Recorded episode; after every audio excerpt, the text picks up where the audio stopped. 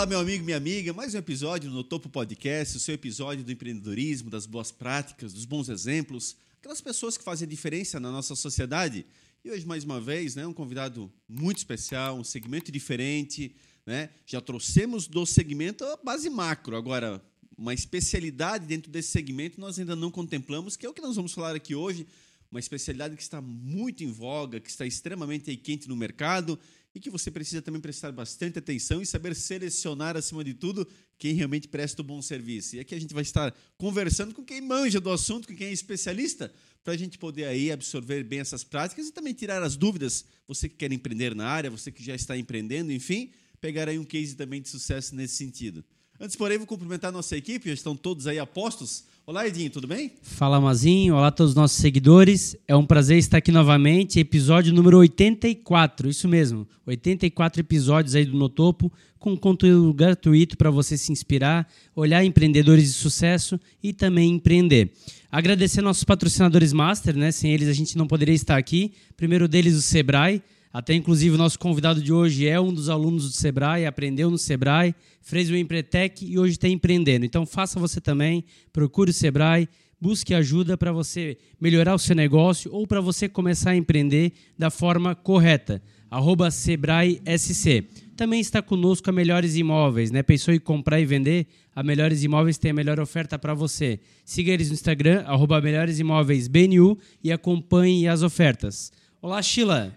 E aí, pessoal, tudo bem com vocês? Que prazer estar aqui mais uma vez e acompanhe também as nossas redes sociais para você ficar por dentro de tudo que está acontecendo aqui no Notopo. Em breve o nosso Instagram vai estar cheio de novidades lá para você acompanhar, então não perca. E siga lá, @NotopoOficial no Instagram e no Facebook. Acompanhe a entrevista no YouTube em forma de vídeo, no Notopo Oficial. Lá você pode se inscrever no canal, curtir o conteúdo, encaminhar para os seus amigos, compartilhe, nos espalhe por aí. Ou se você prefere ouvir em áudio, Spotify, Deezer, Apple Podcast, Google Podcast, escolha o seu favorito, pois nós estamos em todos. Mazinho, quem é que está aqui conosco hoje? Olha, hoje é um convidado também bem interessante para a gente poder conversar. Eu só queria falar, o Edinho ali, nós somos no episódio 84, eu estava agora associando 79, o que eu nasci, 84, o teu de nascimento. Não, foi 19. Só para dar uma filhazinha. É sempre que é uma jovem, né? Mas eu queria cumprimentar aqui de forma muito especial nosso querido amigo Rodrigo Ávila Oliveira, do Centro Pettutti. Seja muito bem-vindo, Rodrigo, ao nosso programa. Obrigado, Mazinho, Xilla, Edinho. Saudação aos ouvintes. Uma satisfação estar aqui com vocês. O Rodrigo, acima de tudo, nós vamos conversar muito sobre isso, né? Especialista, ele tem o ramo ali, o negócio dele na questão de hotelaria para animais, de creche, e também é um formador de profissionais, ele tem uma especialidade em comportamento animal. Então, acho que é um prato cheio, Rodrigo, para a gente abordar assuntos que estão aí muito fortemente sendo discutidos para as pessoas dos mais variados gêneros, porque hoje pet é uma coisa muito forte na sociedade, né? As pessoas estão cada vez mais... Bom, o IBGE agora, mais uma vez, divulgando o censo, fica muito claro, menos filhos e mais animais, até tendo... Eu não gosto muito da palavra substituição, porque parece que, sabe, muito aquele segmento um contra o outro, não é isso. Mas não é competição. Não, né? É competição, exatamente, mas os animais estão, sim, ocupando espaços nos lares e estão fazendo parte da família, né? Sim. Como é que começa isso na tua vida, Rodrigo? Atuar profissionalmente, né? Dentro da tua carreira, como é que surge a opção de empreender em prol, primeiramente, de um segmento animal? Perfeito, Mazinho. É um segmento que está em alta, né? A gente, por cada vez termos mais pets, também está demandando mais serviços que atendam, né, esses pets, seja com cuidados diários ou mesmo a hotelaria, que é para passar um tempo, enfim.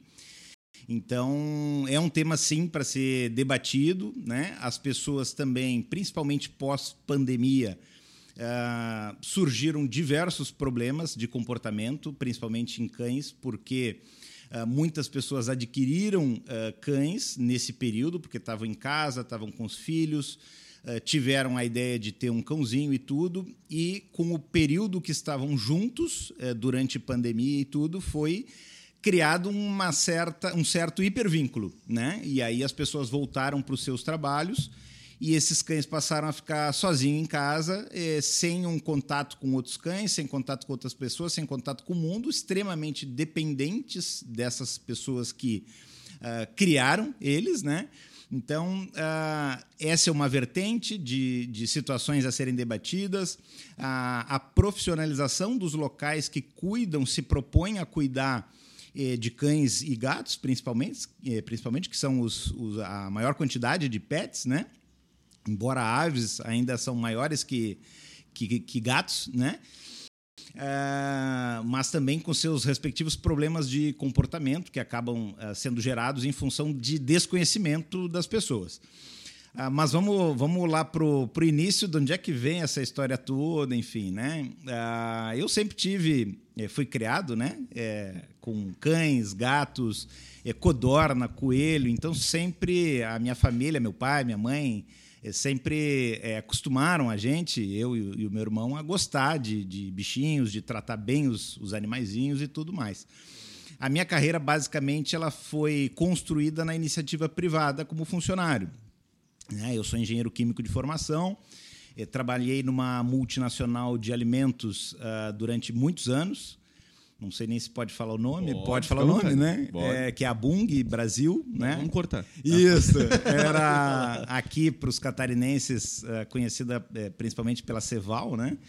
E eu vim da Santista. Muito forte, é uma empresa muito estruturada, literalmente muito sólida, gigante. E que a gente já abordou aqui, que surgiu dentro da Hering. Lembra que alguns já comentaram, ela surge dentro da Hering. Exatamente. Verdade. Eu venho da Santista, né? Eu sou natural do Rio Grande do Sul, de Esteio. Lá na minha cidade, o que é mais conhecido é o Parque de Exposições Assis Brasil, que que promove a Expo Inter. Expo Inter, isso. Nossa Senhora. É uma cidade ali colada em Porto Alegre. E eu venho parar em Blumenau em função de uma transferência. Eu era da Santista. Na época, a Santista juntou com a Ceval Alimentos, formou a Bunge Alimentos e eu vim para a Matriz, no caso, né? Inclusive presidida pelo seu Sérgio Valdres, né? Que também era o presidente da Ceval, aqui muito conhecido aqui também na cidade. Aí Gaspar daí, né? Em Gaspar, exatamente. Então, quando vim para cá, tinha a opção de ir para Balneário, Blumenau, acabamos optando por Blumenau, né? E aí nos apaixonamos. De Blumenau, ficamos de 2003 a 2011. Quando eu falo ficamos, me refiro a mim e à minha esposa Michele, que é esposa e sócia, né? Perfeito. E até 2011, 2012 a 2015 ficamos em São Paulo, né? Isso também foi transferido pela Bunge Brasil para lá, porque a matriz saiu daqui e foi para lá. Tem até uma brincadeira no mundo corporativo que diz que a matriz da empresa é onde a esposa do presidente quer que esteja. Né? Então, na época, mudou o presidente. Né? Ou os dois aqui que têm uma carreira parecida com a tua, fazendo que 5 a cabeça. Né? Então, na época, saiu o Sérgio Valdres, entrou o Pedro Parente, né? Que foi presidente da Petrobras. Foi ministro, né? Isso, o Pedro Parente, bastante conhecido aí no meio. E o Pedro Parente, a esposa, acho que definiu que a sede seria em São Paulo, uma brincadeira. Aqui, caraca, claro. Eu nem sabia disso. O Pedro Parente chegou a assumir a presidência da... Não tinha essa dimensão. Lembro muito dele exatamente nos grandes cargos federais. Isso. Ele vem da empresa. É. E aí fomos para a região da Faria Lima. Ele chegou a vir trabalhar em Gaspar? Não, ele já conduziu a transição para lá, né? Já para lá, para a região da Faria Lima, né? Porque, pô, seria um fato histórico, um cara como esse... Até recentemente estava aí nos holofotes, né? Sim, enfim, dos federais. Sim. Mas foi um movimento natural, né? A Hering também fez isso, a Malve fez isso, a Bunge de ir para São Paulo com o escritório, né? Com o administrativo. Sim. Mas o Pedro Parente de ser um cara com vida pública, de fato, né? De ser um executivo que entrou na vida pública e... Sim. Oh, interessante isso aí. E aí, assim, nesses movimentos de Santa Catarina, São Paulo... É até interessante que quando eu vim para cá e formaram a matriz aqui em Gaspar, muitas pessoas de São Paulo foram transferidas para cá e tiveram os dois opostos. Tiveram pessoas que disseram, cara, isso aqui é o fim do mundo, eu não quero ficar aqui. Se eu quiser um supermercado às 2 da manhã, eu não tenho. Pois então, vou voltar para São Paulo. E teve um outro grupo de pessoas que disse, cara, isso aqui é o paraíso, eu vou ficar aqui. né? Então, olha a qualidade de vida que porque você tem. Porque é um choque de realidade, vamos ser sinceros, né? Choque, independente da opinião, mas olha as diferenças de fato, né? Então muitas pessoas, poxa, mesmo se, por exemplo, se quem optou em vir morar em Blumenau, em uma horinha e pouco tá na praia. Exato. Né? Lá em São Paulo é diferente. Exato. Uma horinha e pouco é só para sair de casa e chegar no trabalho. Exato. E olhe lá, né? Então, tem toda essa situação. Bom, em 2015, então, eu acabei me desligando da Bunge. E final de 2015 ali para 2016 nós inauguramos a empresa, né? Antes disso, só para fechar o capítulo da Bunge, me permita, Rodrigo. Claro. Como é que está atualmente? Como é que virou esse conglomerado? A Bunge, uma parte dela foi vendida para a JBS. Perfeito. Então tem uma parte que está com a JBS. A JBS, inclusive, é comandada pelo Gilberto Tomazoni, que é um presidente mundial da JBS aí, e foi vice-presidente da área de alimentos da Bunge. Também agregou muito lá, e isso na época que eu ainda estava, né? A parte de Gaspar hoje pertence à JBS, agora, né? É JBS. Tem um escritório, a parte do escritório, que é ligada à Bunge. Então, também, assim como o pessoal que era de São Paulo, muitos resolveram voltar, muitos que eram daqui foram para São Paulo, fizeram movimentos para voltar para cá. Olha só. Então, tem uma parte de escritório aqui que o pessoal, obviamente, estrategicamente entendeu que daria, porque também tinha um prédio ali gigante parado, uma sede toda administrativa parada. E aí vem sendo ocupada ali dentro de um contexto administrativo. A fábrica é JBS.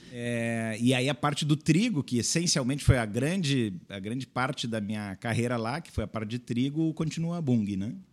Interessante, né? É gigante, impressionante mesmo, né? Eu sei o que Gaspar fez de força para ela permanecer, que tinha uma época que comentava-se que ela ia embora definitivamente, sim, né? Sim. Mas impacta muito na arrecadação do município uma empresa como essa, sem gigante, dúvida, né? Sem dúvida, sem dúvida. E lá, até complementando aí, antes da gente sair da questão da Bunge, lá eu comecei. Eu primeiro fiz um estágio, eu tinha feito curso de técnico em química, né? Fiz um estágio no laboratório e, na época, não tinha lugar para eu ficar e saí. Fui trabalhar numa empresa de colchões, né? Na área de controle de qualidade. O pessoal dizia, pô, então tu devia só dormir em cima do colchão para ver se era bom ou não. Mas não, né? Tem os testes físicos. Isso na tua cidade ainda, lá em Esteio? A cidade era Viamão. Viamão ali também, na Grande Porto Alegre, isso. Gravataí, na verdade. Gravataí também. Que também é Grande Porto Alegre, né? E aí eu sei que em agosto de 98 surgiu uma oportunidade no laboratório do moinho de trigo, né? Que foi onde eu comecei e tudo. E aí cheguei lá, fiz entrevista e tal. Disse, pô, vou voltar para o laboratório aqui. Aí fui na RH lá e o pessoal me deu o documento para assinar e dizer o cargo padeiro. Aí eu falei assim, poxa, mas... Eu falei, não, acho que está errado, porque eu vou para o laboratório. Só que todo laboratório do moinho de trigo estruturado tem uma padaria. Né? E aí eu falei, disse, não, deixa eu falar com o meu chefe lá que me entrevistou, o Eduardo, um beijo para o Eduardo. Ele disse, não, isso vai mudar para analista de panificação. Agora sim. Aí eu falei, não, então tá, né? Porque eu disse, pô, não, nada contra o padeiro, mas é porque eu fiz o técnico em química, de repente depois eu vou me projetar nessa carreira e tal.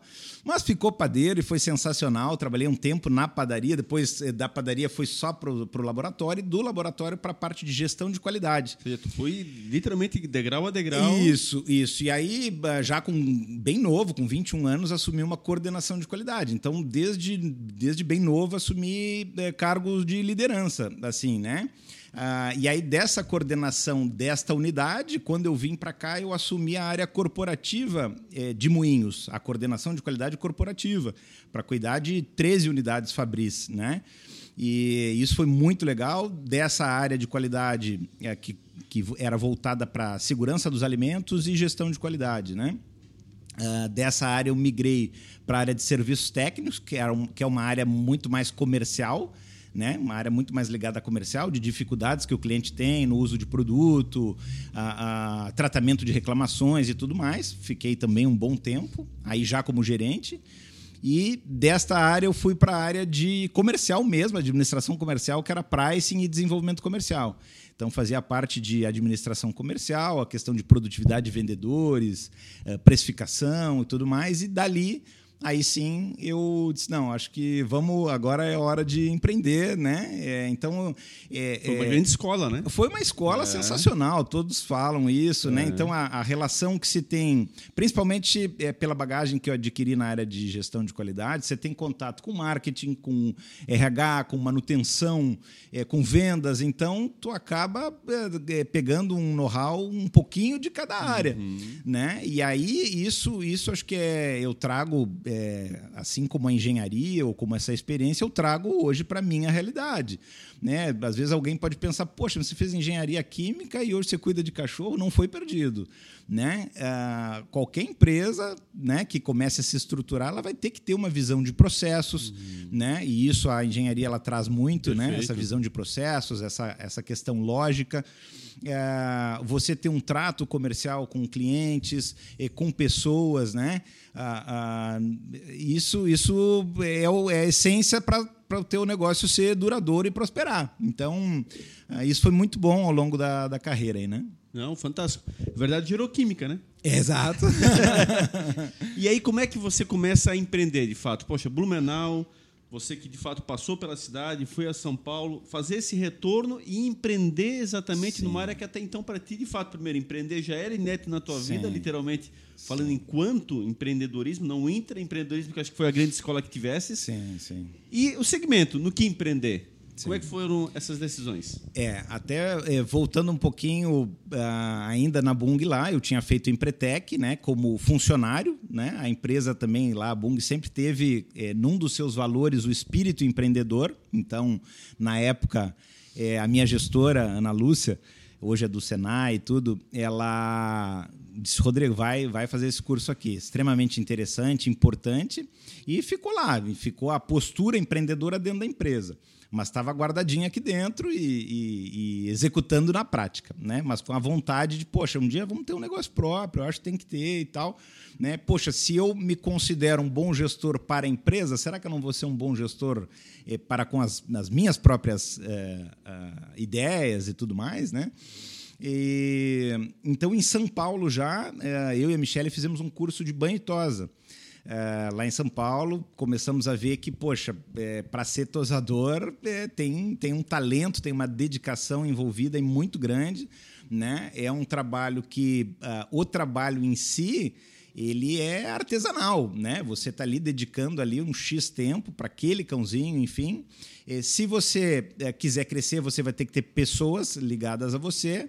Começamos a conversar com os professores da área de tosa e tudo, eles falaram, olha, é um ramo ainda bem complicado.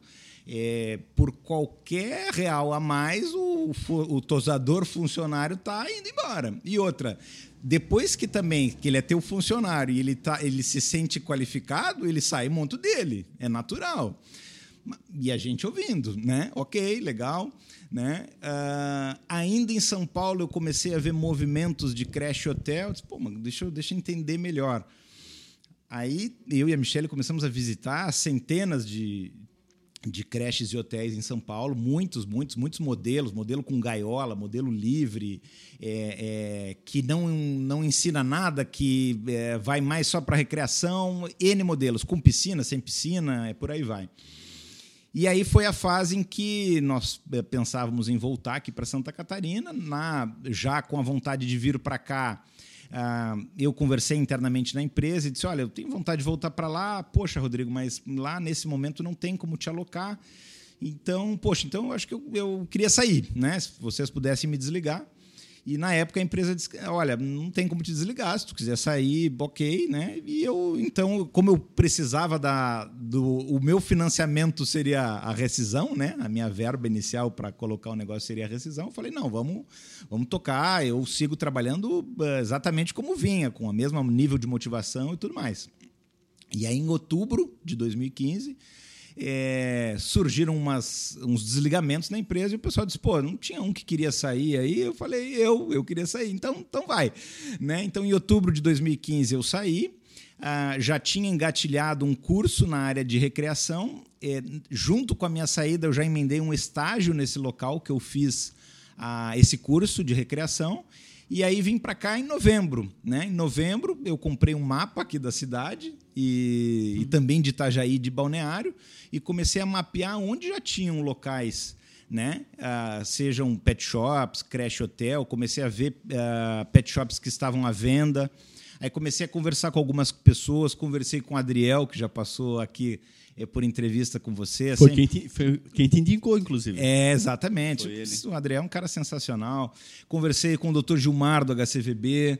Né? Da Rua Paraíba ali, né? Da Rua Paraíba, aqui pertinho. O doutor Gilmar disse: Rodrigo, tu quer ter uma creche, as pessoas que querem deixar seu cão, se é uma pessoa de um bairro que não seja o Garcia, a pessoa não vai querer entrar naquela fila do Garcia do início do dia ao final do dia para ir lá pegar o cachorro, tem que ser no miolo, né? Isso eu nunca esqueci, o doutor Gilmar me deu essa dica e tudo. Conversei com o seu Wilton, lá da AgroSul. Seu Wilton, né? Finado seu Wilton, memória. Foi muito querido conosco.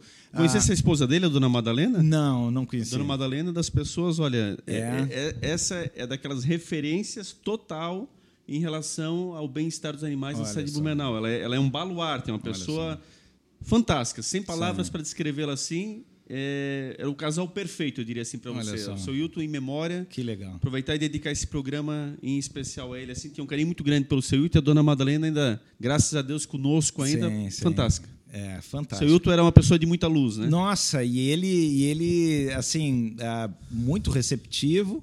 Só que ele pegou e falou para a gente uma carga inicial para vocês pensar na loja, tal, de uns 180 mil. E a gente falou, pô, 180 mil? Né? Não, né? Imagina, você está começando, né? E aí, ok, começamos a mapear. E aí, vendo o mapa, considerar os pontos da cidade que já tinha creche hotel, quanto estavam pedindo nos pet shops. O pet shop, quem estava vendendo, geralmente colocava lá a sua massa de estoque no bolo do valor, obviamente, e a carteira de clientes. E a gente, poxa, mas se eu for colocar do zero, equipamento novo e tudo, vai sair assim, assado. Bom, desse mapa também fui para Itajaí, fui para Balneário, e lá não tinha nada de creche hotel. E aqui já tinha uns 3 locais mais estruturados. Aí eu pensei, poxa, aqui eu tenho moradia, porque quando eu fui transferido para São Paulo, eu comprei na planta um apartamento e já nessa época já estava pronto. Bom, aqui eu tenho onde morar, Balneário, Itajaí, ainda preciso ver o que eu vou fazer para me instalar lá. Dá para ver que as pessoas não têm o hábito, por exemplo, de levar cães para creche, tanto Itajaí quanto Balneário. É muita coisa de veraneio, né? Uhum. As pessoas trazem o cão e às vezes quer ir para a praia, quer deixar em algum lugar. Isso eu vou ter que sair totalmente zero desse mercado aqui, Itajaí ou Balneário. Blumenau, como já tem uns 3 locais estruturados, já começa uma cultura um pouco mais na frente de começar a deixar o seu cachorro num local mais estruturado, que é voltado para isso. Bom, então eu tenho a minha residência aqui, tem uma cultura que já está um pouco mais à frente de deixar os cães num local como esse, então vai ser Blumenau. E aí Blumenau, fazendo esse mapa, considerando, olha, esteja no miolo da cidade, onde as pessoas circulam e tudo mais, a gente começou a ver que na Ponta Aguda não tinha ainda um local como o nosso, prestando esse tipo de serviço. Tinha pet shop, mas creche hotel não tinha. E aí começamos a analisar a casa, porque a casa tem que ser pensada num contexto em que não adianta você... Geralmente as pessoas dizem, eu quero um pátio enorme para o meu cachorro correr e tal. Só que se você não tiver uma casa com espaço adequado, quando chove vai virar um carandiru, né? Um presídio superlotado. Então, a casa que nós acabamos escolhendo e a que a gente está até hoje, ela tem cômodos bastante grandes, né? Bem grandes. Inclusive a parte que era da garagem unificada com outro cômodo ali, enfim. E ela foi dedicada para isso. Nós temos ali, obviamente, uma cozinha, um dormitório e tudo, mas você não vê lá um sofá, um armário de sala para receber visita. Não, ela foi projetada para os cães, né? O que nós temos são cercados da altura da cintura, separando os cômodos. Por quê? Porque eles convivem durante o dia em conjunto, mas à noite a gente vai preferir colocar quem teve mais afinidade junto, né? E aí, se você deixa um grupo num salão, num estilo ginásio, todos lá dormindo soltos, vão ter movimentações e, obviamente, vai atrapalhar o sono de um de outro. Então, a gente vai despertando a galera, despertando, né? Todo mundo. É. Então, é legal também porque, como o dormitório é em cima e a casa ela tem uma acústica bastante interessante, qualquer gemido que um cãozinho dá é tranquilo para a gente pegar, descer, opa, o que está acontecendo? E aí vem também, talvez a gente possa falar um pouquinho mais à frente, agora eu estou falando só desse início de processo, mas tem a questão de estar presente, né? Então, quando eu digo, poxa, se eu escuto um gemido durante a noite e desço, é fundamental ter uma pessoa à noite cuidando dos cães. Sem dúvida. Né? Então, às vezes, alguns locais optaram em não ter ninguém no local. A gente entende de uma maneira completamente diferente. Você se presta o serviço de hotel, é uma irresponsabilidade. Eu sempre digo, se é para o cachorro estar sozinho, ele fica em casa. Fica em casa, óbvio. Né? Óbvio. Então, você está lá pagando uma diária para não ter ninguém. Exatamente. Quer dizer, isso é um absurdo. E, além disso, o incômodo de outros animais ainda junto. Quer dizer, agrava ainda mais, que em casa ele está pelo menos sossegado. Isso. Agora, com um conjunto de outros animais... É porque tem cãozinho que vai bem até o início de uma trovoada. Sim, lógico. Aí entra em desespero. Lógico. Né? Então, se não tiver alguém para acolher, para confortar, vai ser um problema. Porque um começou a latir, gera sinfonia. Todos. Vai... Exatamente, exatamente. Então, a casa ela foi bastante atrativa nesse sentido. Nós vimos que também, da parte que nós cercamos, porque na rua era um murinho baixo e tal, tem uma outra parte que também dá para expandir, né? Então, vimos que dava para ter um gramado, manter um gramado ali e tudo mais. Então, isso favoreceu a escolha da casa também, né? Obviamente, antes de bater o martelo, desde o início nós tínhamos um responsável técnico veterinário, né? Eu sou engenheiro químico de formação, então consultei... Até fui o professor coordenador da FURB, da veterinária. Foi lá na casa dar uma olhada, deu a opinião dele... Depois, com o Dr. Gilmar, eu cheguei ao Dr. Francesco, que também é veterinário aqui do HCVB, e o Dr. Francesco virou o nosso responsável técnico, né? Que depois virou consultor técnico, mas eu sempre mantive ele como o nosso braço, também para dizer, poxa, aqui é importante fazer esse cuidado, a altura das plataformas que os cães devem ter, deve ter no máximo uma altura X, né? Então, todo o negócio ele foi projetado dessa forma, né? Entendi. Como é que tu faz para subir os animais? Tu falaste que tem um andar superior e tal. Nós desativamos a parte superior, né? Por que eu usava a parte superior? Se considerar térreo e primeiro andar, ou posso considerar primeiro e segundo. Vamos chamar de térreo e primeiro. Basicamente, hoje, o que tem na parte superior é o dormitório e o banheiro de quem está lá cuidando dos cães, né? Perfeito. Funcionários, no caso, né? E durante a semana sou eu e minha esposa, e final de semana são funcionários, né? Exceto quando a gente sai em algum momento durante a semana, tem alguma situação específica, fica alguma outra pessoa. Mas lá em cima eu tinha instalado um ar-condicionado. Então, em raros momentos do ano, praticamente se somar de forma líquida, talvez umas 2 semanas ao longo do ano inteiro, eu levava principalmente os braquicefálicos para cima por causa do ar-condicionado. Uhum. Né? E aí, claro, é uma operação que assim, não recomendo subir e descer a escada, principalmente para, por exemplo, bulldog francês tá subindo e descendo a escada, isso pode gerar um problema na coluninha. Então, iam no braço, né? Lá, depois encerrava o dia, descia e tal. Mas o que eu fiz agora? Eu tirei o ar-condicionado de cima e coloquei nessa área zona grande que nós temos ali embaixo, então nós não usamos mais a parte superior, né? A parte superior virou mais interna, assim, né?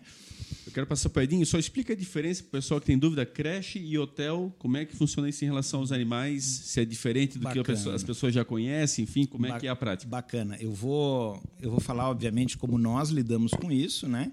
Alguns locais entendem que hotel é para o cão ficar hospedado, dormindo, recebendo comida, água e limpando ali as suas necessidades. E a creche, o cachorro vai para se divertir, brincar ao longo do dia, final do dia ou meio período, digamos, ou vai de manhã ou vai de tarde, e volta para casa. Nós entendemos, em termos de atividade e do que prover para esse cãozinho que está conosco, da mesma maneira. A diferença é que na creche ele passa o dia e na hospedagem ele vai pernoitar uma noite ou mais, né? Então é a única diferença. Então não tem um tratamento, ah, não, você é hospedado, você não vai brincar. Não, você vai receber as devidas atividades. E aí acho que também vale, é um ponto que a gente pode falar disso, que acabou que na rádio lá nós não falamos muito sobre que tipos de atividades e tudo, né? Então essa é a diferença. E aí tem pessoas que realmente às vezes trabalham todas as manhãs e quer deixar o seu cãozinho em algum local, tal, e aí o cão só fica na parte da manhã. Mas em geral os cães vão para passar o dia, no caso da creche, né? E a pernoite ela pode ser de uma pernoite a 5, 10, 15, 20 dias, né? Depende de quão o cãozinho está acostumado e está confortável nessa situação, né? Isso é um ponto muito importante. Ontem mesmo eu recebi uma senhora lá com um cãozinho bem idosinho, 18 aninhos, coisa mais querida.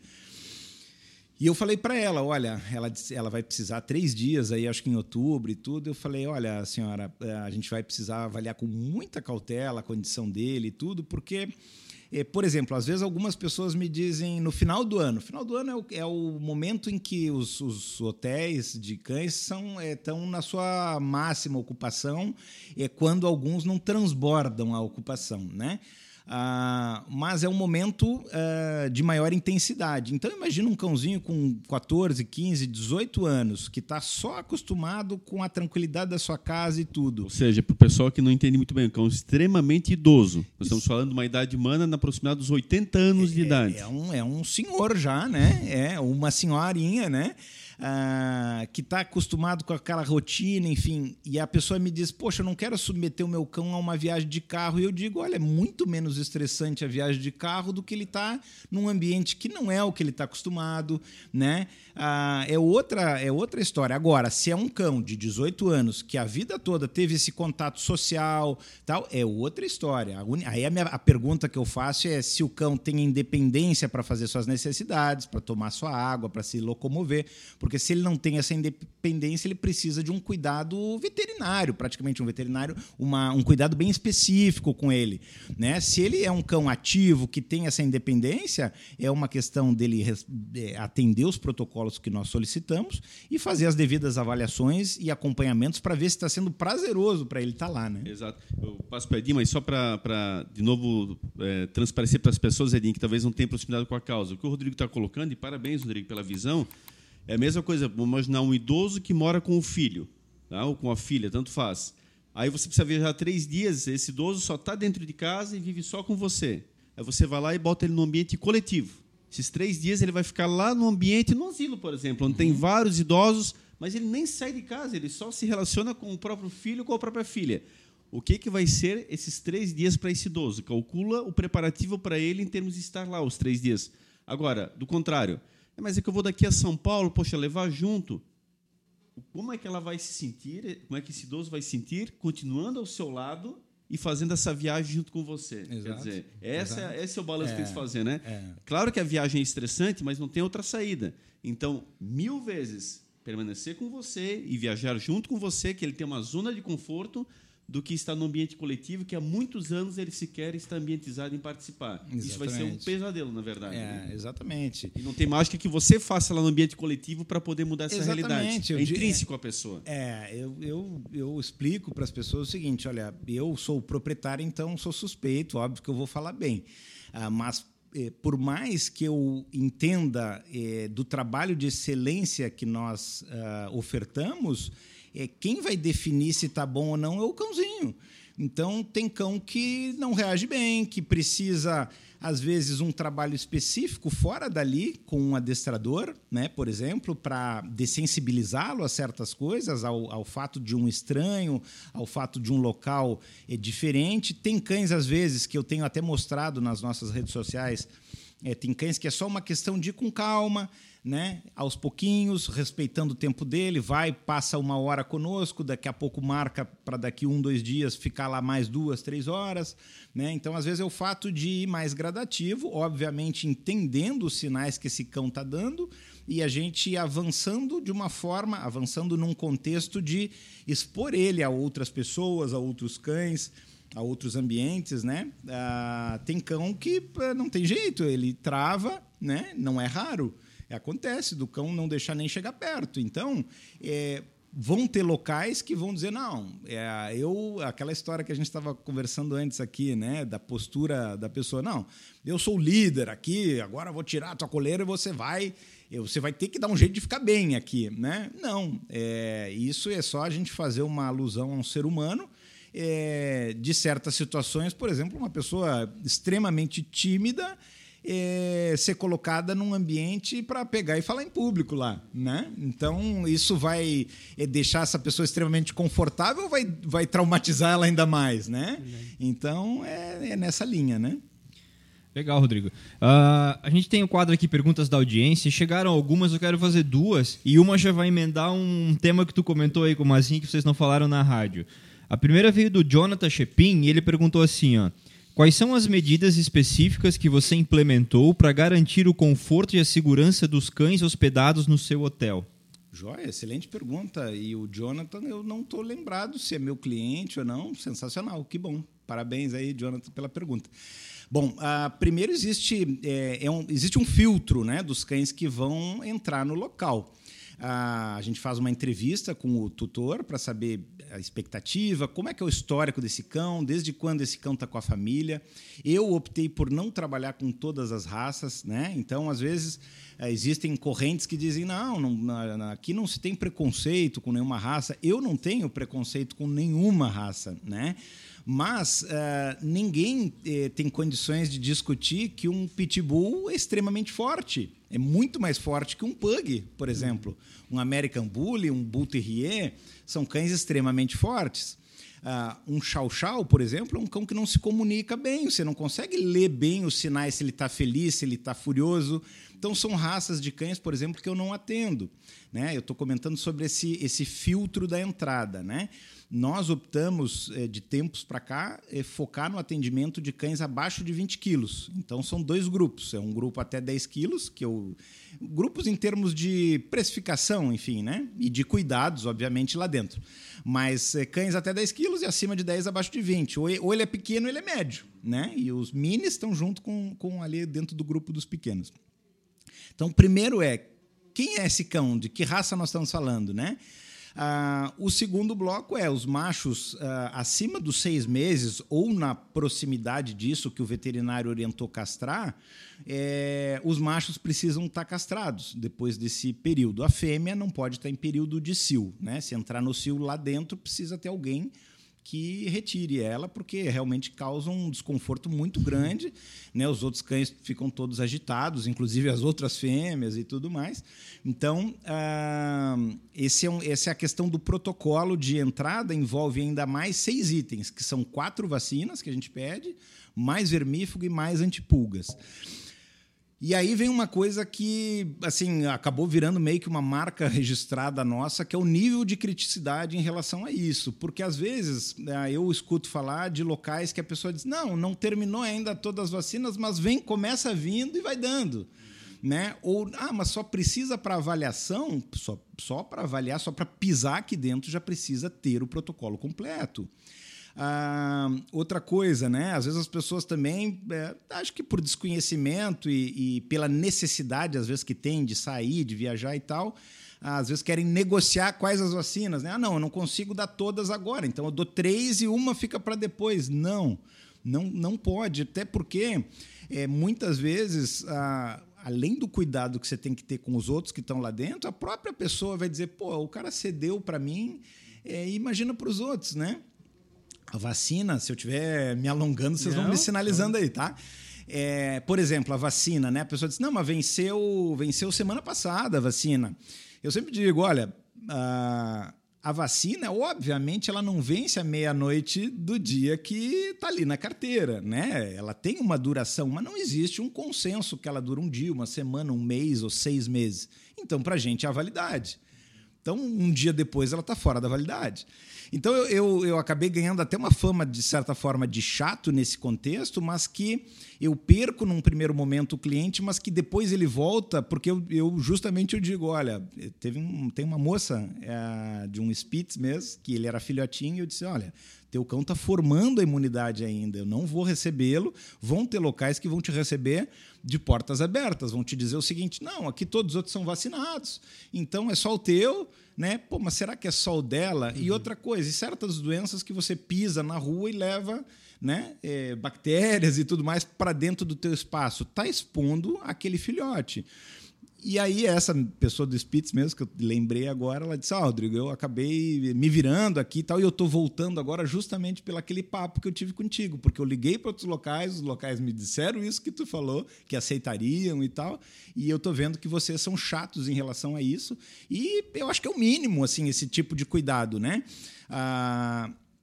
Esse é um ponto na questão interna. Então, isso para entrar, para fazer uma avaliação. A avaliação ela é feita de uma maneira muito gradativa, né? Uma aproximação muito cautelosa com o cão. Não importa se a pessoa diz, não, ele vai chegar brincando.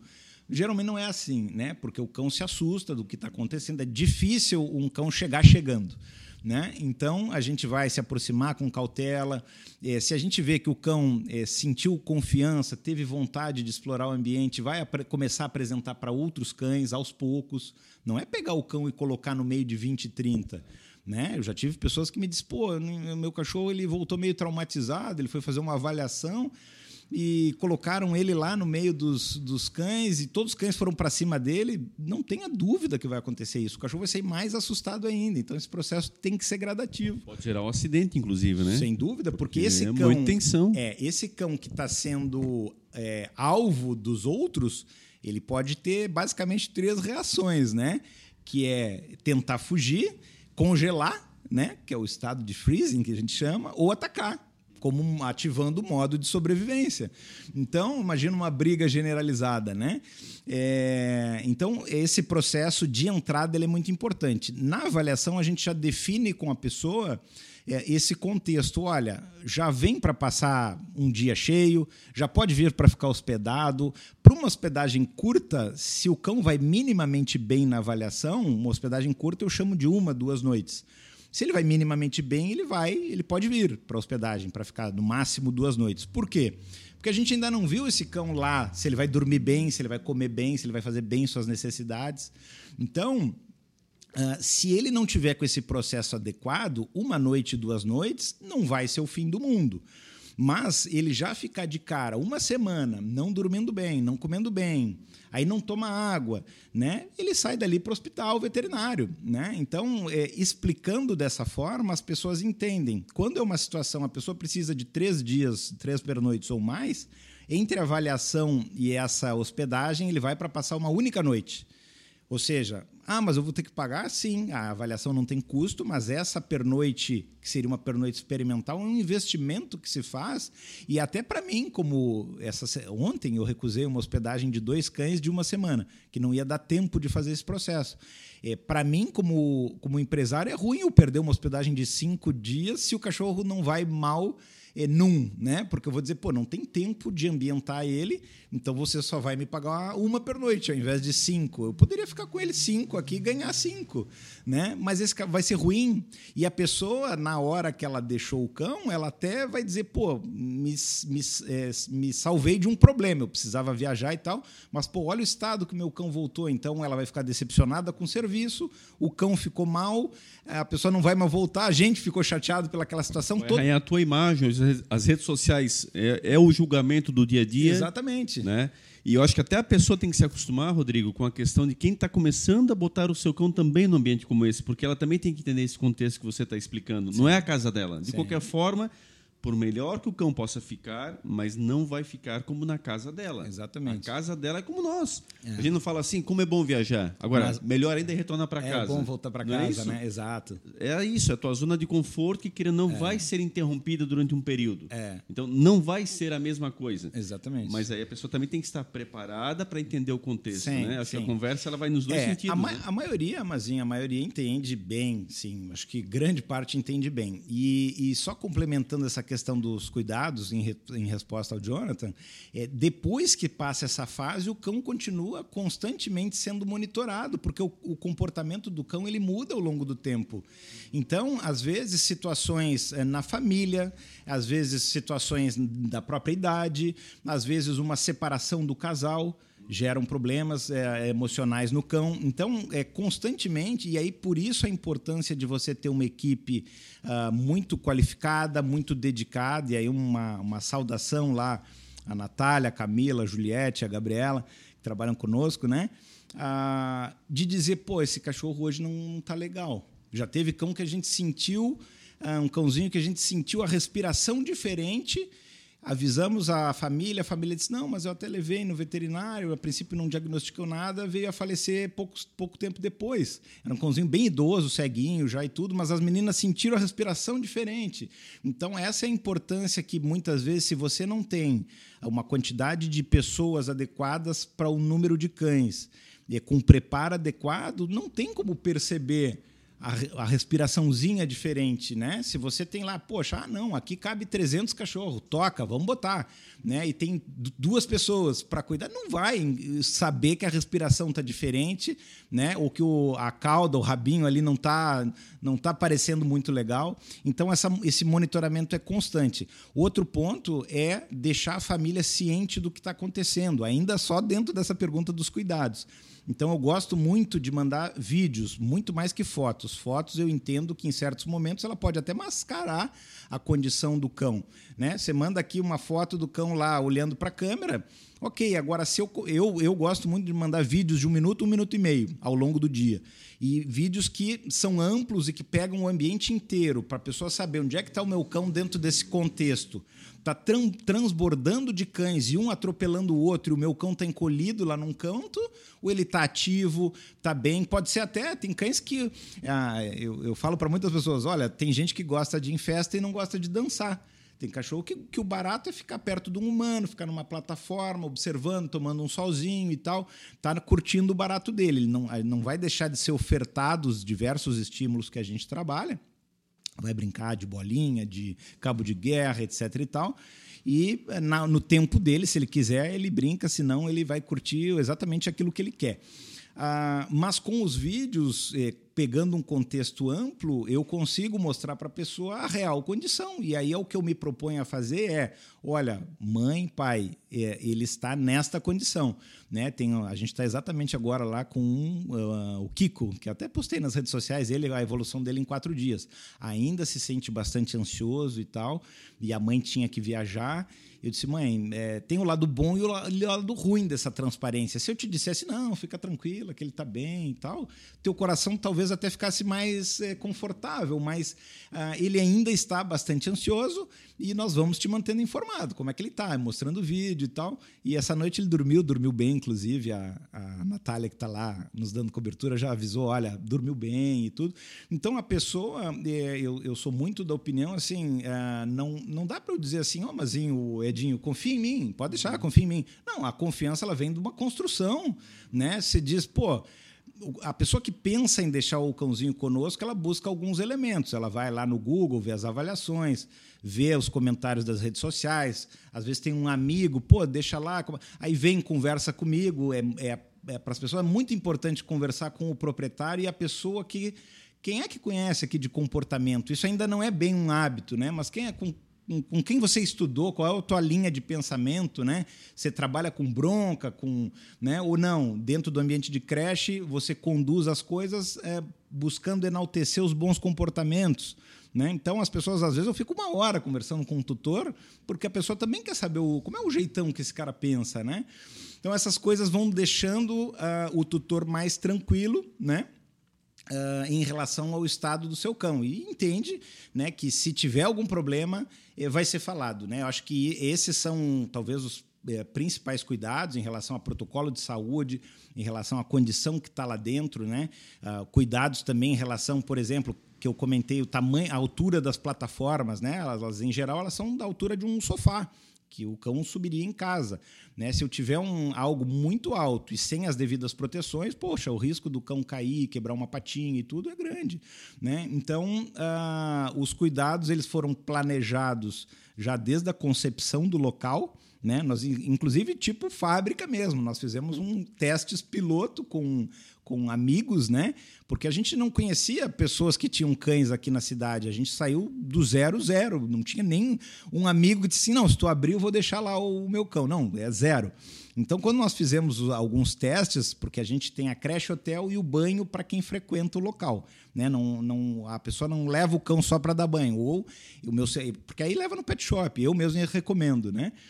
O banho ele é feito para o cão que está ou de creche ou de hotel. Então, alguns amigos até se propuseram a levar o cão lá, para a gente fazer, vamos fazer um teste piloto, como é que seria o dia do cão aqui, o banho, a hora que tu programou para vir buscar, se eu sincronizo essa tua chegada. Então, desde a concepção, nós nos preocupamos em fazer a coisa certa, né? Com os devidos cuidados, né? Isso, claro, isso implica... se eu, por exemplo, num primeiro momento pensasse, poxa, mas eu sou uma microempresa que estou abrindo agora, eu preciso aceitar tudo. Demorou muito mais para formar o que nós somos hoje, mas foi construído de maneira sólida, né? Legal, para fechar, a pergunta que vem de encontro com o comentário anterior, a Amable mandou assim, ó, quais são os serviços e comodidades exclusivas que o seu hotel oferece para tornar a estadia dos cães mais agradável e memorável? Bacana. A Amable também não me lembro se é cliente, que bom. Uma outra pessoa que eu não estou lembrando se passou lá pelo serviço, enfim, acho que não. Dentro de tudo que eu comentei, né? Então, além disso, a gente não vê problemas, por exemplo, na pessoa levar a caminha do cão, né? Tem locais que, às vezes, até por precaução, evitar da preocupação que outro cão vá rasgar, vá fazer xixi em cima, enfim, acaba dizendo, não precisa trazer e tal, mas a gente entende que é mais um conforto para o cão se ele tiver a sua caminha ali, né? Então, eu já tive cliente que disse que eram dois cães, que a pessoa me disse, olha, são dois iglus, né? Pode trazer? E era uma época que não tinha tantos cães, eu falei, pode trazer. Teve um outro que levou um pallet uma vez, né? Então, são esses cuidados, medicação também, às vezes, meu cachorro toma medicação e tal. Se outro cão deitar ali no espaço que era desse... Então, é o que eu falo para as pessoas, olha, num contexto de convivência, em grupo, existem coisas muito boas que superam as talvez não tão boas, mas, por exemplo, eu digo, você quer trazer uma caminha, se tiver mais de uma, traz a mais velhinha, porque se um colega fizer pepino do seu, claro, a gente vai limpar e tudo, mas está sujeito a isso, assim como o teu está sujeito a ir lá e fazer pepino do outro, né? Claro, então a gente está atento a isso, né? Brinquedo a gente pede até para evitar, porque aí pode, às vezes, gerar uma disputa e tudo, então a gente tem os brinquedos da casa, né? Mas a gente procura dar o máximo de conforto possível, né? Às vezes tem coisas que não dá para a gente aceitar. Às vezes a pessoa diz assim, poxa, eu quero ficar com o meu cão até a última hora antes da minha viagem. Que horas vocês fecham? Às 19. Pô, então vou levar eles às 19 horas. Não, a entrada até às 10 horas da manhã. Por quê? Porque o cão vai se aclimatar ao longo do dia e vai estar mais tranquilo para dormir à noite. Imagina os que já chegaram de manhã com todo o gás e brincaram e tudo ao longo do dia, estão prontos para dormir à noite, o cara que chegou às 7 horas da noite, ele quer saber o que vai rolar, né? O que vai ser aí, né? Balada aí a partir da meia-noite. Qual a boa de hoje? Acaba que sendo ruim para ele, para o próprio cãozinho, para os colegas e para a pessoa que está lá, que teoricamente a pessoa que está lá, ela vai descansar, porque ela vai trabalhar no dia seguinte, ela vai dormir lá, mas vai, claro, pô, chorou, latiu, está acontecendo alguma coisa que precisa dar uma olhada, a pessoa que está lá está de prontidão, ela acorda, vai lá e vai, opa, beleza, vamos ver o que está acontecendo. Mas se não, ela vai estar descansando, né? Ô, Rodrigo, e assim, pegando, tu comentou várias atividades que acontecem, mas conta para nós um pouquinho como é que é um dia assim dentro do período de recreação, como é, o que que funciona, legal, quais são os serviços? Legal, você... De manhã eles têm aula, português, matemática, inglês... Física, né? Então, assim, a gente vai numa linha de ter um ambiente enriquecido, né? Hoje em dia se fala bastante em enriquecimento ambiental, né? E tem locais que, às vezes... basicamente é uma garagem de cães, as pessoas colocam os cães lá e dizem, eles vão brincar entre eles, aí eles que se entendam, e não é assim, né? Você não pode deixar os cães com estímulos ali, com bolinhas, com objetos de ruê, etc. Não pode deixar os cães lá no pátio e tomar um café. Tem que ter alguém presente, principalmente para ler os sinais que esses cães estão apresentando e se pode ou não pode dar uma briga, porque você consegue antecipar, né? Você vê a postura do olhar, da cauda, etc. e tal. Então, nós nos propusemos a ter um ambiente enriquecido. Por que eu falo nesse contexto? Porque, às vezes, é comum você ver locais que trabalham nesse segmento dizer, agora nós vamos parar para fazer o enriquecimento ambiental. E o enriquecimento ambiental é pendurar uns petiscos, esconder uns petiscos e fazer com que o cão saia procurando esses petiscos. Não é só isso, é muito mais que isso, né? Enriquecimento ambiental ele vem de um princípio de zoológicos, né? Para trazer situações que os animais encontrariam em vida livre para ambientes de cativeiro, né? E falando em cativeiro, a nossa casa é um cativeiro, porque o cão, o gato, ele não está livre para sair para onde quiser, não, ele tem uma restrição. Então, querendo ou não, o nosso ambiente é um ambiente de cativeiro. E aí você tem que entender quais são as necessidades da espécie para poder ofertar estímulos que a espécie precisa para, então, fazer bem para esse indivíduo. Então, você tem vários tipos de estímulos, né? O social, no caso, de ter interação com outros cães é extremamente importante, assim como outras pessoas. Então, esse convívio já é parte desse enriquecimento ambiental, né? Permitir com que o cão corra um atrás do outro, corra atrás de bolinha, dispute um cabo de guerra, né? Roa brinquedos que são adequados para isso, né? O principal sentido dos cães é o olfato, então você ofertar cheiros que ele não está acostumado é importante também. Então essa semana mesmo eu postei lá, a gente coloca numas garrafinhas alecrim, manjericão, né? E fica lá, e não é que a gente vai lá e vai esfregar o fuço do cachorro lá, o cachorro vai, ele sente curiosidade, ele vai lá e cheira, né? Então nós entendemos que não é parar, agora vamos fazer o enriquecimento ambiental. Não, é ter um ambiente constantemente enriquecido. Esses dias eu peguei um tronco de árvore e botei lá. Gerou uma curiosidade, alguns indo aos pouquinhos. Então, você trazer coisas novas para o cão, estimular o cão, tem o lado cognitivo também, né? Que é o cão precisa fazer algo para resolver um problema. Então, hoje em dia tem empresas profissionais nesse segmento, e aí vou até falar aqui de um que eu uso bastante, que é a Pet Games, não tenho nenhuma relação comercial com eles, mas nós utilizamos bastante, são jogos, tabuleiros que o cão precisa fazer um movimento lá para chegar no petisco. Então, ele ativou uma parte do cérebro para chegar no objetivo dele, né? Você treinar comandos, e aí dentro de uma creche é importante o cão saber sentar, saber ficar, saber o comando solta, né? Não dá para você ficar disputando com o cachorro lá uma hora, agora tá bom, agora vamos recolher aqui as bolinhas e tal, e você tem que tirar a força a bolinha do cão, né? Então você também treinar alguns comandos, não é adestramento, são comandos mínimos, mas também está provocando o lado cognitivo do cérebro do cão. Então são essas atividades que a gente se propõe a ofertar, porque isso é novo falar disso, mas isso é parte das necessidades básicas dos cães. Assim como tem a pirâmide lá do Maslow, lá das necessidades humanas, os cães também tem a deles, e envolve não só as necessidades biológicas lá de ração, alimento de boa qualidade, cuidados veterinários e tudo mais, mas também contato social, estimulação cognitiva e tudo mais, né? Então, isso é novo, porque eu falo, às vezes as pessoas têm a impressão, poxa, eu não preciso dar certos estímulos para o meu cão, porque ele já tem a mim, que fico trabalho de home office, ele fica o dia todo nos meus pés, né? E aí nós temos que entender que ele é de uma outra espécie e que ele também tem suas necessidades, assim como o ser humano tem. O ser humano, se a gente for falar com qualquer médico, psicólogo, ele vai dizer, cara, você precisa ter atividade física, você precisa ler, você precisa ter a sua mente ocupada para prosperar e tudo mais. O cão também tem as suas necessidades e, às vezes, a pessoa, por não ter uma rotina voltada para a sua saúde, né? A pessoa diz, eu odeio fazer exercício físico, eu não gosto de ler, eu gosto de ficar só lá no Instagram, rolando. O cão dela, muitas vezes, ela acha que se tiver nos pés dela, tá bem. E o cão tem essas necessidades. E aí um ponto aqui interessante é, mas o Rodrigo está defendendo a creche porque ele tem uma creche. Não é todo cão que pode ir para uma creche, que deve ir para uma creche. Eu estou me referindo aos estímulos que ele precisa. Então, o que é que acontece? Uma creche profissional que sabe o que está fazendo, ela vai ofertar. Agora, a pessoa, se ela for em parques, só que ela tem a questão, muitas vezes, que ela não sabe quais são os outros cães que ela vai encontrar lá e como agir numa situação, né?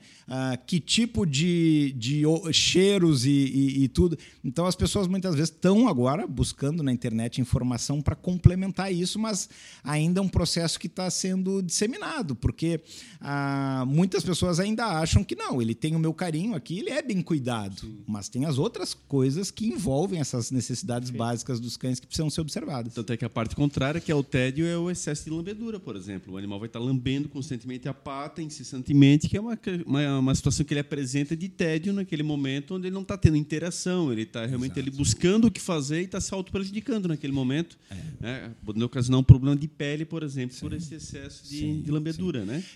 A pele e os próprios latidos excessivos, sim, destruição de objetos em casa. Sim. Às vezes as pessoas acham que é uma birra, que ele fez justamente para provocar, porque a pessoa saiu naquele momento, mas o cão está precisando fazer alguma coisa e ele vai buscar alguma coisa para descarregar essa energia, para sair desse tédio. Rodrigo, queria perguntar a parte de alimentação. Eu vi no teu site que você, inclusive, dá preferência para as pessoas trazerem o alimento para que o animal tenha preferência de comer ali. Como é que tu faz isso? Como é que é realizada essa parte da alimentação para explicar? Porque é um outro grande desafio, né? Com vários cães, enfim. Perfeito, Mazinho. Alimentação e medicação, né? Também, claro, as medicações que seriam ministradas em casa, né? Nada de nível veterinário, assim, sim, né? Sim, não, mas a medicação até mais pontual. Agora, o alimento que um está comendo, se tu não controlar, o outro vai junto. Perfeito. Então, como é que tu faz isso? Isso. Primeiro, a gente pede que os tutores levem o alimento. Porque hoje em dia tem uma especificidade muito grande de rações, né? Tem para o cão pequeno, da raça tal, e seria algo muito... seria um contexto grande para gerenciar o vencimento disso e tudo mais. Então, as pessoas levam, e aí é um controle praticamente fabril, né? Uma organização em termos de praticamente de fábrica, porque tem cães que comem 3 vezes por dia, outro come 2 vezes por dia, outro 4 vezes por dia. Tem cachorro que não come se tiver no pote, tem que jogar, espalhar onde ele tiver, para ele comer e catar, é como ele está acostumado em casa. Hoje em dia está muito também utilizada a questão da alimentação natural. Então, a pessoa leva congelada, eu tenho que ter uma estrutura de freezer e micro-ondas para ter praticidade para isso. Então, nós temos controles adequados para dizer, poxa, fulano, beltrano e ciclano comem tal hora a porção X, né? Exatamente dentro daquele contexto que a família apresentou, né? Então...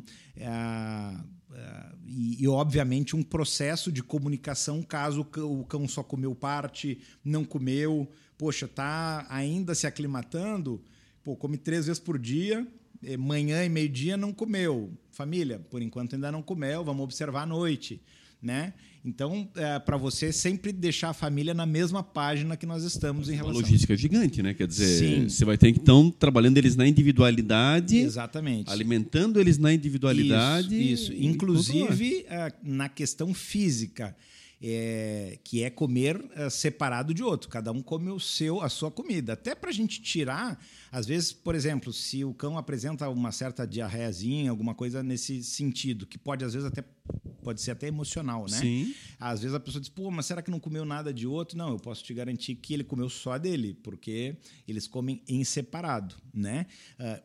Aquela história, a grama do vizinho sempre é mais verde, então, pela questão olfativa e tudo mais, a tendência seria, muitas vezes, de um cão ir comer a comida do outro. Então, além dessa questão de alterar as fezes, né, de dar uma diarreia e tudo, você pode ter uma briga e tudo mais. Então, tem locais que procuram treinar até os cães para comerem junto. Nós optamos em que eles comam em separado. E eu pergunto isso, inclusive, quando são irmãos da família, porque às vezes a família diz, ó, não deixa comer junto que eles vão se matar. Então eu já pergunto, olha, da mesma família, eles pode ser servida a comidinha junto? Então é feito dessa maneira. Mas é obrigatório? Todos trazem um alimento? Todos levam alimento. Perfeito. Rodrigo, a gente já está partindo para a fase final da entrevista, mas queria pular um pouquinho só para a tua parte comportamental também. Tu é um especialista nessa área. Isso. Inclusive, tu leciona nesse sentido, né? Como é que funciona essa parte de ensinamento, legal, enfim, para as pessoas entenderem? Legal. Além dos cursos que eu fiz, para iniciar na área e depois continuei fazendo, eu estou já indo para uma fase final de uma pós-graduação em comportamento de cães e gatos, né? A questão dos cursos que nós passamos a ministrar, eles surgiram de uma situação em que é um mercado muito novo, o de creche e hotel, e que envolve recreadores, né? Você procura um recreador com experiência praticamente zero, muito pouco, né? Que conheça de sinais comportamentais, de saber o que pode e o que não pode fazer. Você tem que ter cuidados, inclusive, para jogar uma bolinha, né? Então, tem alguns cuidados que não tem como, tem que ter uma formação básica para você se inserir. Cuidados, como não prejudicar um cão, como não levar, por exemplo, um braquicefálico a um superaquecimento, né? Como não gerar uma torção gástrica depois de ser alimentado e brincar com uma intensidade grande, enfim. Então, tem uma série de cuidados que a gente entendeu por várias experiências de recrutar pessoas e dedicar uma carga de tempo e dinheiro, porque a pessoa que vai fazer um teste comigo ou vai fazer alguns dias lá de experimento, ela é remunerada. Então, nós optamos em montar os cursos para que as pessoas que têm interesse em vir nessa área, elas nos procurem para ter esse conhecimento, formar, porque isso acaba ajudando as outras creches e hotéis dos locais. Pode ser que a pessoa nem venha trabalhar comigo, né?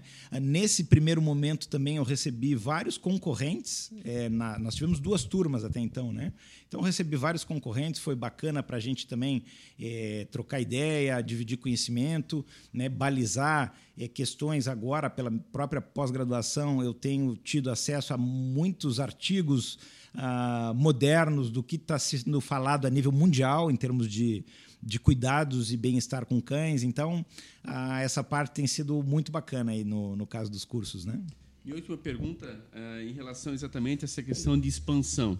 Tu pretendes escalonar esse teu negócio? Porque tu veio de uma empresa que, de fato, vivesse isso a tua vida inteira, né? Sim, sim. Desse gigantismo, dessa estrutura descentralizada, de toda essa situação. Sim, tu mesmo aí fosse supervisor de 13 moinhos, tu comentasses. Sim. E hoje estás num ambiente muito mais concentrado. Sim. O que tu pretendes, né, dentro do segmento, do que tu já tivesses até aqui de vivência, e daqui por diante, em termos de planejamento estratégico? O que você vislumbra em relação a esse teu ramo de atividade? Perfeito, perfeito. Quando a gente iniciou lá, a gente sempre desenhou uma possibilidade de franquia ou de filiais, enfim, né? E treino é treino e jogo é jogo, né?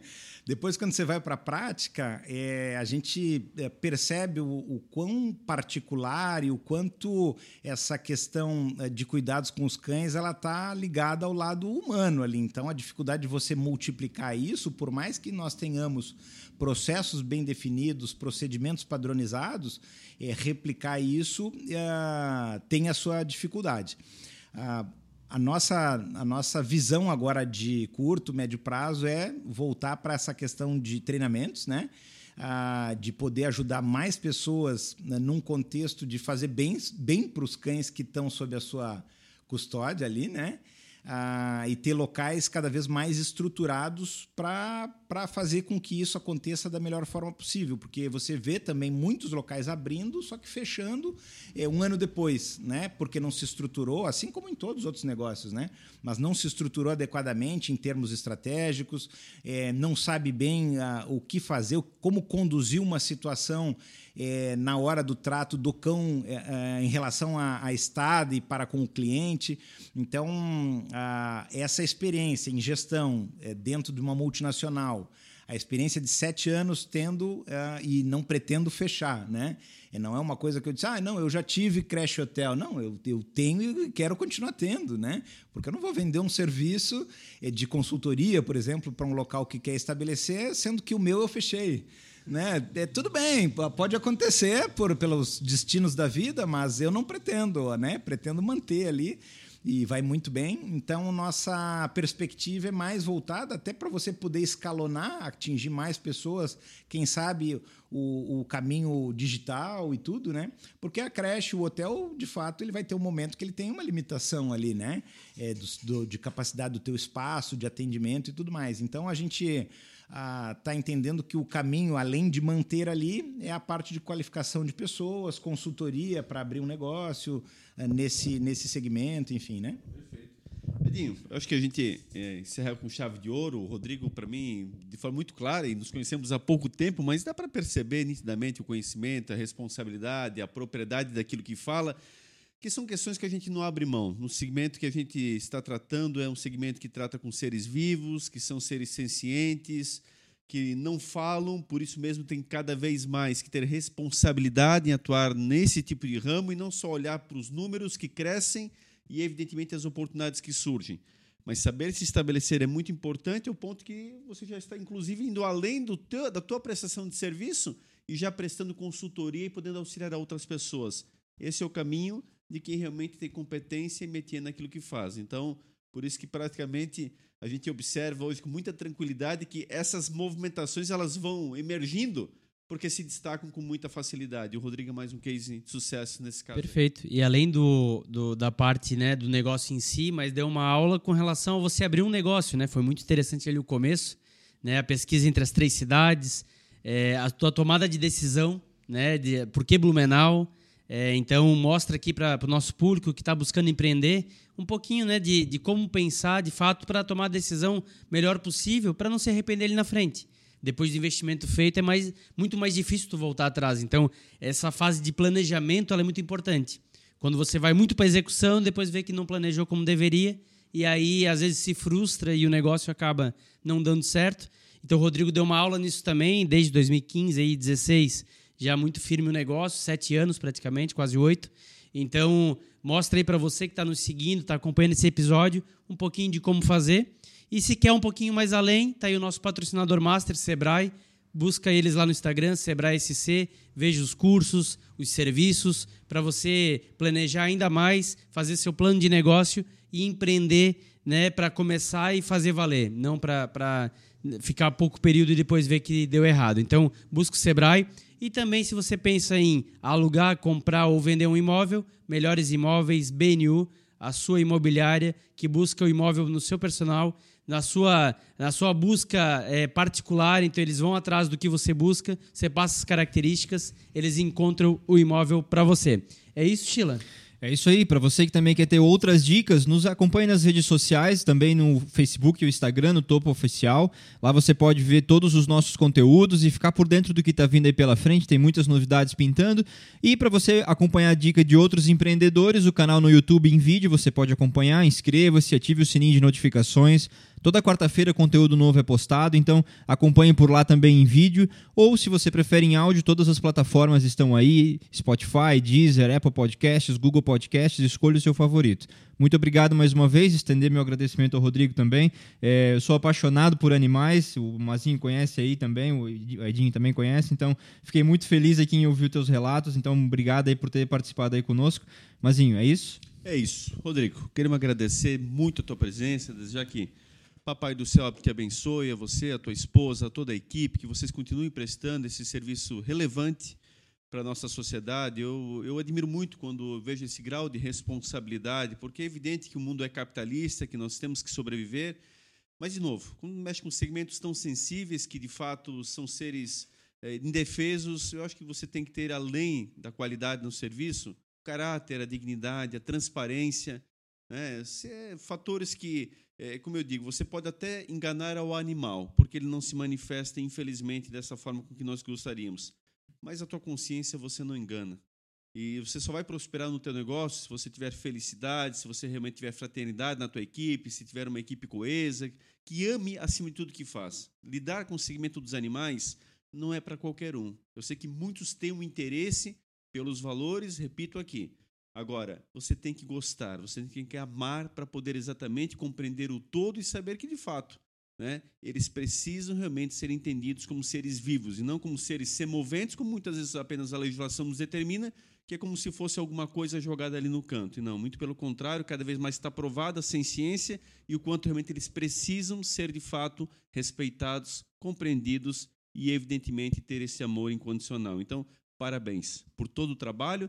Um prazer ter você aqui. Já estivemos juntos na Rádio Itaberá. E agora aqui, mais uma vez, você deu com certeza mais uma aula. Câmera e microfone para a tua despedida e as tuas considerações finais. Ok, Mazinho, Xilla, Edinho, obrigado. É sensacional, passou voando aqui esses minutos que nós tivemos, né? E obrigado de coração aos ouvintes também. Fico feliz e disponível para qualquer outra oportunidade. Adoro falar do tema, seja de empreendedorismo, seja da parte de bem-estar animal. Fico feliz que tenham iniciativas também como a de vocês, né? De buscar pessoas para conversar, para saber a forma de pensar e estimular as pessoas que estão assistindo a ter atitudes positivas, né? E a gente fazer cada vez melhor um mundo que está na nossa volta, porque o mundo vai ser melhor dentro daquele contexto que a gente está fazendo bem para aquilo que está na nossa mão, né? Tá? Então, mais uma vez, obrigado de coração, felicidades aí para todos. Maravilha. Está aí nos nossos stories também, recebemos belos brindes aqui por parte do Rodrigo, fantásticos, parte da empresa também, a Pettutti, e aí um abraço especial também a todos, né, que fazem parte dessa família Pettutti, os clientes também, todos os colaboradores. Mais uma vez, Rodrigo, muito obrigado pela presença. E a você que esteve conosco.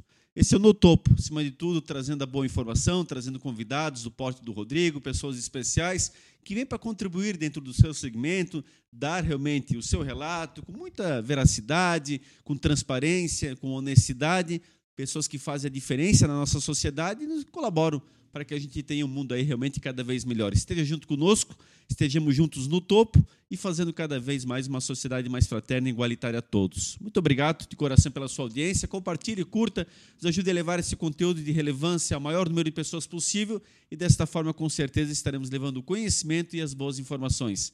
Até o próximo episódio, com mais convidados também, com certeza, muito especiais. Um grande abraço e até lá.